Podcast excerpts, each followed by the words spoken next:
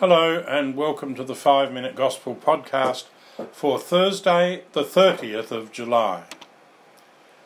We come to the end of Matthew's chapter of parables today as we read the parable of the fishing net. The parables of Jesus are filled with language that his listeners could easily understand. Jesus said that the kingdom of heaven is like a fishing net. The image of the fishing net and separating the fish would have been easy to understand for many of the disciples, because fishing was how they had lived.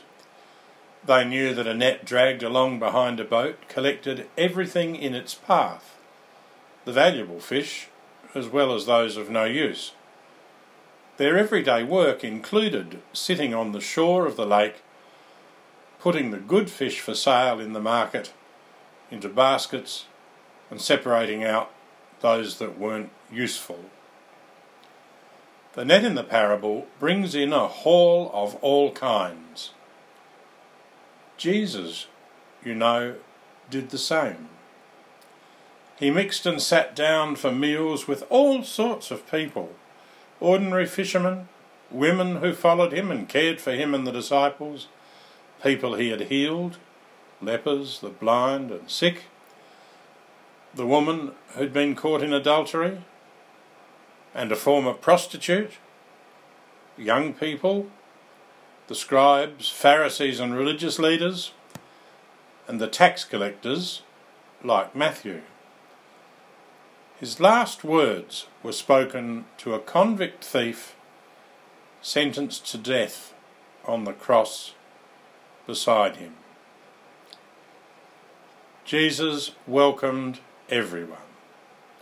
No one is left out, no one is excluded. With Jesus, everyone is welcome, everyone can be forgiven, everyone is given another chance again and again and again. Pope Francis often reminds us that today the Church is called to be like Jesus. He said, the church must be a place of mercy freely given, where everyone can feel welcomed, loved, forgiven, and encouraged to live the good life of the gospel. When we hear those words, the church must be, we must always remember that we are the church. The church must be translates into we you and I must be. Each one of us could turn Pope Francis' words back onto ourselves and say, I must give mercy freely. I must make everyone feel welcome, feel loved, forgiven, and encouraged to live the good life of the gospel. Now, that is challenging stuff. It means that our lives must carry the same message that the life of Jesus carried. Another lesson in today's parable can help us to do that.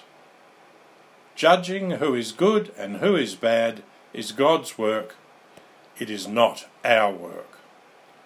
The parable tells us that. It's saying to us, leave judging to God. God makes the decisions in God's own time. Now, that's not always easy, is it? Because really, it seems just so easy to see the faults in other people. Today, Jesus invites us to do the opposite. He invites us to make everyone welcome, everyone feel loved, forgiven, and everyone encouraged to live the good life of the gospel. We simply cannot do that if we stand in harsh judgment of others. Pope Francis has said, Wherever there are Christians, everyone should find an oasis of mercy. Again, we can turn those words back onto ourselves. Wherever I am, everyone should find an oasis of mercy in me. Every time we go to Mass, we celebrate the fact that Jesus is our oasis of mercy. At Mass, Jesus welcomes us to his table, sits down with us, and gives us all we need to be people of mercy, welcome, love, and encouragement for others. Let's pray today. Lord Jesus, wherever we are, may everyone find in us an oasis of mercy. God bless you all.